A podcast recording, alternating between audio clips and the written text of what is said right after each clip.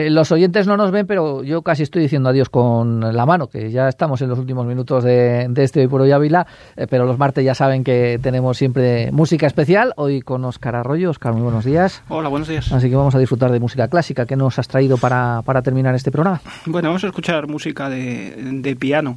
Eh, a ver, vuelvo regularmente al piano por motivos obvios. La verdad es que estos días de, encierro, pues eh, bueno, de encierro, de, de, pasar mucho tiempo en casa, eh, lo, las cosas buenas que tienen es que mm, me, reencuentro continuamente con mi instrumento, paso mucho tiempo con él, estudio afortunadamente mucho y le dedico mucho mucho de mi esfuerzo y eso hace pues que recuerde y recupere mm, gran parte del repertorio, de las obras que, que bueno que ya uno va teniendo una edad y que toque hace un montón de años. Recuerdo, para quien no lo sepa, que Oscar eh, es profesor de piano en el conservatorio y es pianista.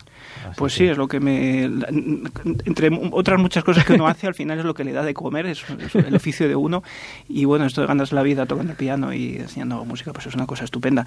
Así que vamos a, van a permitir la inmodestia de esta, en esta ocasión de mm, poner música eh, tocando yo, tocando el piano con una compañera, una grabación de hace unos cuantos añitos ya, nada más y nada menos que el año 2003, cuando uno empieza a hacer números... Dice, sería un chavalillo entonces. Era un chaval y vamos, estaba parecido, de aspecto físico era parecido. eh, pianísticamente espero haber aprendido algo en Iba a decir, sigue pareciendo un chaval hace, 16, son, hace 17 años. Hace 17 años. es un... no habrías casi nacido. Entonces. Bueno, hoy estaba echando los dientes, estaba echando los dientes. Eh, es, una, es una grabación de una obra además maravillosa que hicimos durante un tiempo. Eh, tuvimos un dúo de dos pianos. No sé si alguna ocasión ya hemos puesto alguna grabación, algún ejemplo de música de dos pianos, eh, con una pianista que ahora es profesora del Conservatorio Superior de Málaga, Verónica Vidal. Y durante un tiempo hicimos, a raíz de nuestros estudios en el Conservatorio Superior de Música de Castilla y León, en Salamanca, hicimos un, un dúo de dos pianos. Y bueno, nos fue bastante bien. Hicimos conciertos por ahí, ganamos algún concurso y bueno, la verdad es que fue una experiencia estupenda. Ambos habíamos estudiado con la misma profesora de jóvenes y eso hizo mucho, porque tocar a dos pianos es una cosa tremendamente compleja porque tienes que pensar exactamente igual, musical y técnicamente. ¿no? Y eso funcionó durante un tiempo y quería compartir con los oyentes eh, eh, algunas de esas grabaciones que hicimos, bueno, una de esas grabaciones que hicimos eh, en esos años. En este caso, precisamente, es una grabación de, de mayo de 2003 de la suite mm, para dos pianos de Rachmaninoff, la, la, segunda suite, la opus 17 para dos pianos. vamos a escuchar el arranque y luego voy contando piezas sobre esta, sobre esta música.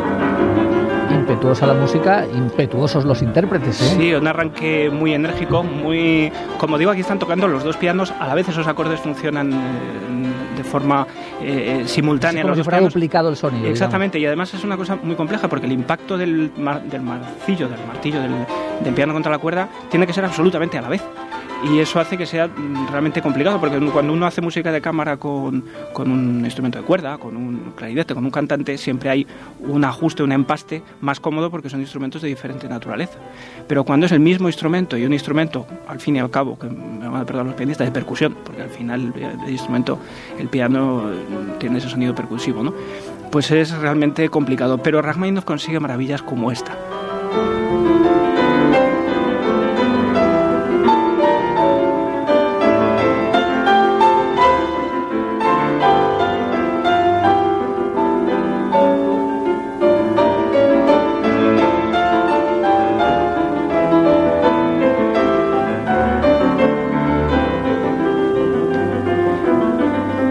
Obra está compuesta en el 1901, hace ya más de 100 años que se, que se escribió esto, eh, por parte de, un compositor como Rachmaninoff, eh, magnífico pianista, brillantísimo, uno de los mejores pianistas seguramente que ha habido en la historia, y que escribió mm, inmensa cantidad de, de música para piano, eh, pues que ahora, ahora a algunos nos toca, nos toca estudiar bastante compleja, bastante difícil. Además, Rachmaninoff tenía una mano enorme, se conservan más de fotografías de él y moldes de su mano, y la propia escritura de, la, partitura pues detecta la inmensa mano que tenía, la capacidad pianística de este señor.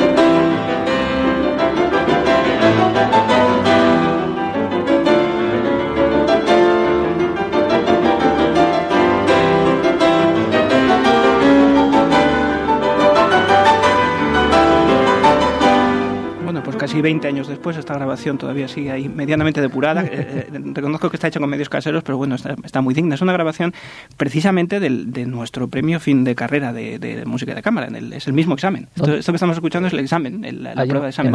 ¿En, En, Salamanca, en, el auditorio en el Conservatorio Superior, en el auditorio, el examen pues es un recital. Y esta es una de las piezas del recital. Entonces es, en público, ahí estaba el público, es una grabación en directo. Y, y conservo la grabación además con mucho cariño porque fue un, bueno, fue un evento muy, muy bonito. Afortunadamente pues, me dieron ese premio fin de carrera, lo digo con satisfacción, pero fue un ímprobo trabajo montar esta suite y el resto del repertorio. Vamos a escuchar el segundo movimiento de esta suite, que es un vals muy curioso en el que otra vez Rachmaninoff pone a prueba a los pianistas, porque es un vals en el que la mano derecha de ambos pianistas se reparte la melodía de una manera, digamos, va en terceras, va, de forma paralela, dos líneas melódicas y van exactamente simultáneas repartidas entre la mano derecha de los dos pianistas. Y las manos izquierdas, a su vez, se reparten el ritmo del vals. El efecto es tan diabólico y tan divertido como lo que vamos a escuchar.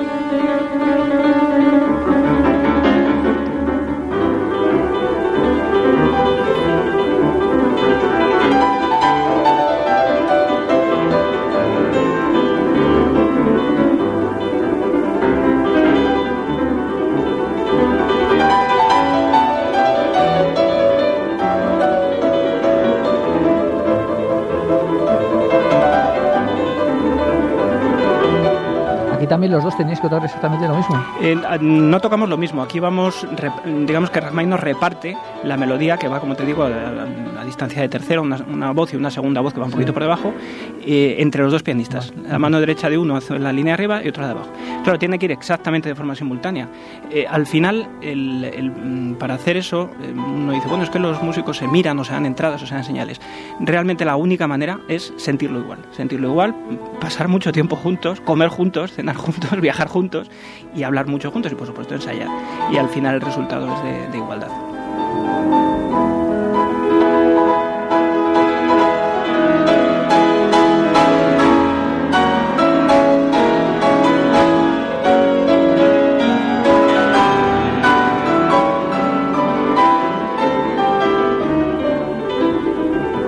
Este concierto está en el, en el ámbito estético del, segundo concierto para piano y orquesta, que además eh, compuso Rachmaninoff después de un largo periodo de, sequía musical, porque había el éxito de su primera sinfonía no había sido muy bueno, se cogió una depresión bastante importante, y este, el segundo concierto y esta obra sirvió para salir de ella.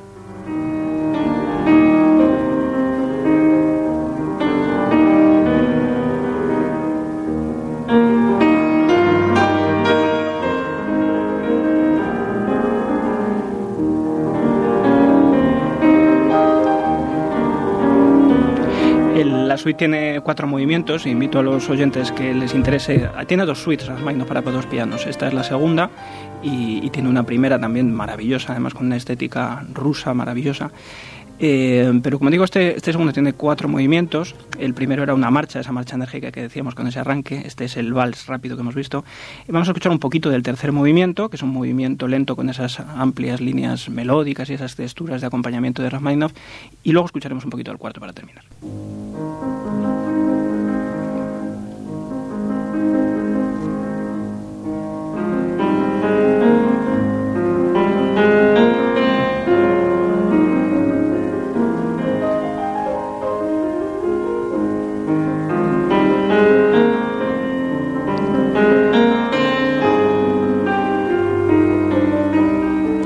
Casi a dos pianos que se sitúan enfrente, enfrentados los dos. Sí, se coloca uno en el, se encaja uno con el otro, digamos, en la, cola de un piano encajado en el otro. Es importante además que sean dos pianos iguales dentro de lo que cabe, porque para que efectivamente el resultado sonoro sea el de un, gran piano, un piano doble, eh, tienen que sonar exactamente igual, la afinación tiene que ser idéntica.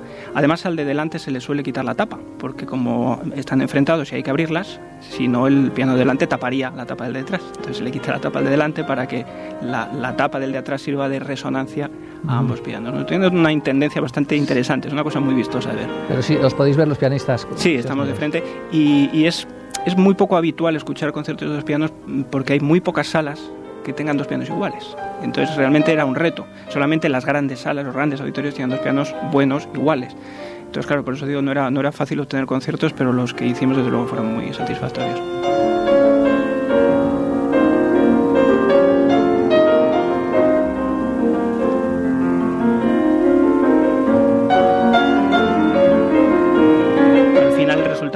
Tocar con dos pianos y más desde esta estética de Rachmaninoff, de un último romanticismo ya eh, en los estertores de, esa estética, pues eh, es hacer una densificación del piano, un extra, ¿no? un piano hiperexpresivo, un piano con muchísimas notas, como una, un piano sinfónico, digamos, ¿no? de, construir con, con, dos instrumentos eh, el profundo conocimiento que tenía Rachmaninoff del, de la, de la, del piano, de las texturas del piano, de, la, de, las, pues de los diferentes elementos pianísticos que él conocía perfectamente desde el punto de vista técnico y compositivo.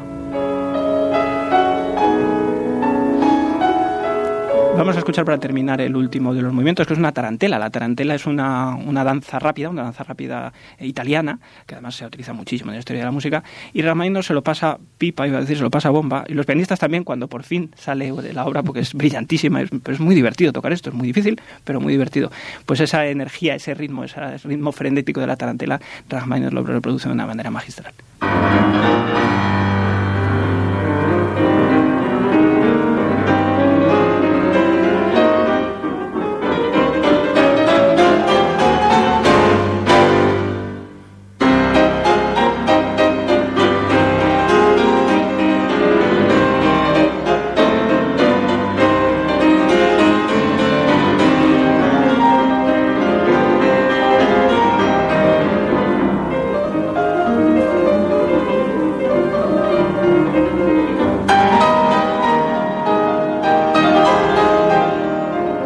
Una cosa particularidad, un detalle de la música de Rachmaninoff para el piano que desespera un poco al pianista y es que no hay huecos, no hay agujeros, todo está lleno de notas por todas partes. Hay unas melodías muy amplias que se desenvuelven de forma pues eh, muy muy romántica, muy amplia, no muy muy en grandes líneas, pero está todo eso está lleno de notas por todas partes. No, la izquierda, la derecha no hay huecos exactamente. A ver, todos esos análisis que se han hecho de la psicología de Rachmaninoff que podrían indicar pues ese ese miedo al vacío, ¿no? Ese creo que llama furor vacui, ¿no? El tener ese, ese miedo a los, a los huecos, ¿no? Mm, se, se, en su, se entrevé en su música.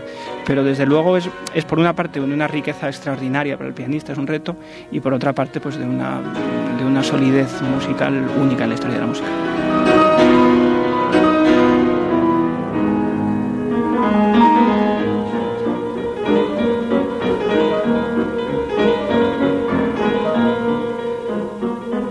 Aquí con estas notas repetidas que eh, es una de las cosas más complicadas para el piano porque el, piano, el martillo tiene una capacidad de repetición que es la que tiene, de volver, ir y volver en un tiempo mínimo.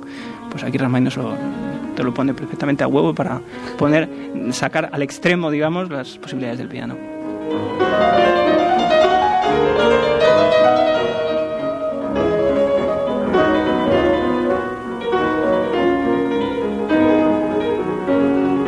Esto tiene unos añitos eh, interpretado cuando Oscar había poco menos que salido del cascarón. Bueno, ahí andábamos con el, el pelo, tenía casi el mismo, yo creo. Ese sí que lo conservo. Eh, eh, tu compañera de... Verónica, Verónica, Verónica Vidal, sí. Verónica Vidal y Oscar Arroyo. un abrazo para ella desde aquí, que seguimos manteniendo desde la distancia el contacto, afortunadamente. De Oscar, muchas gracias, hasta la próxima. Hasta la próxima.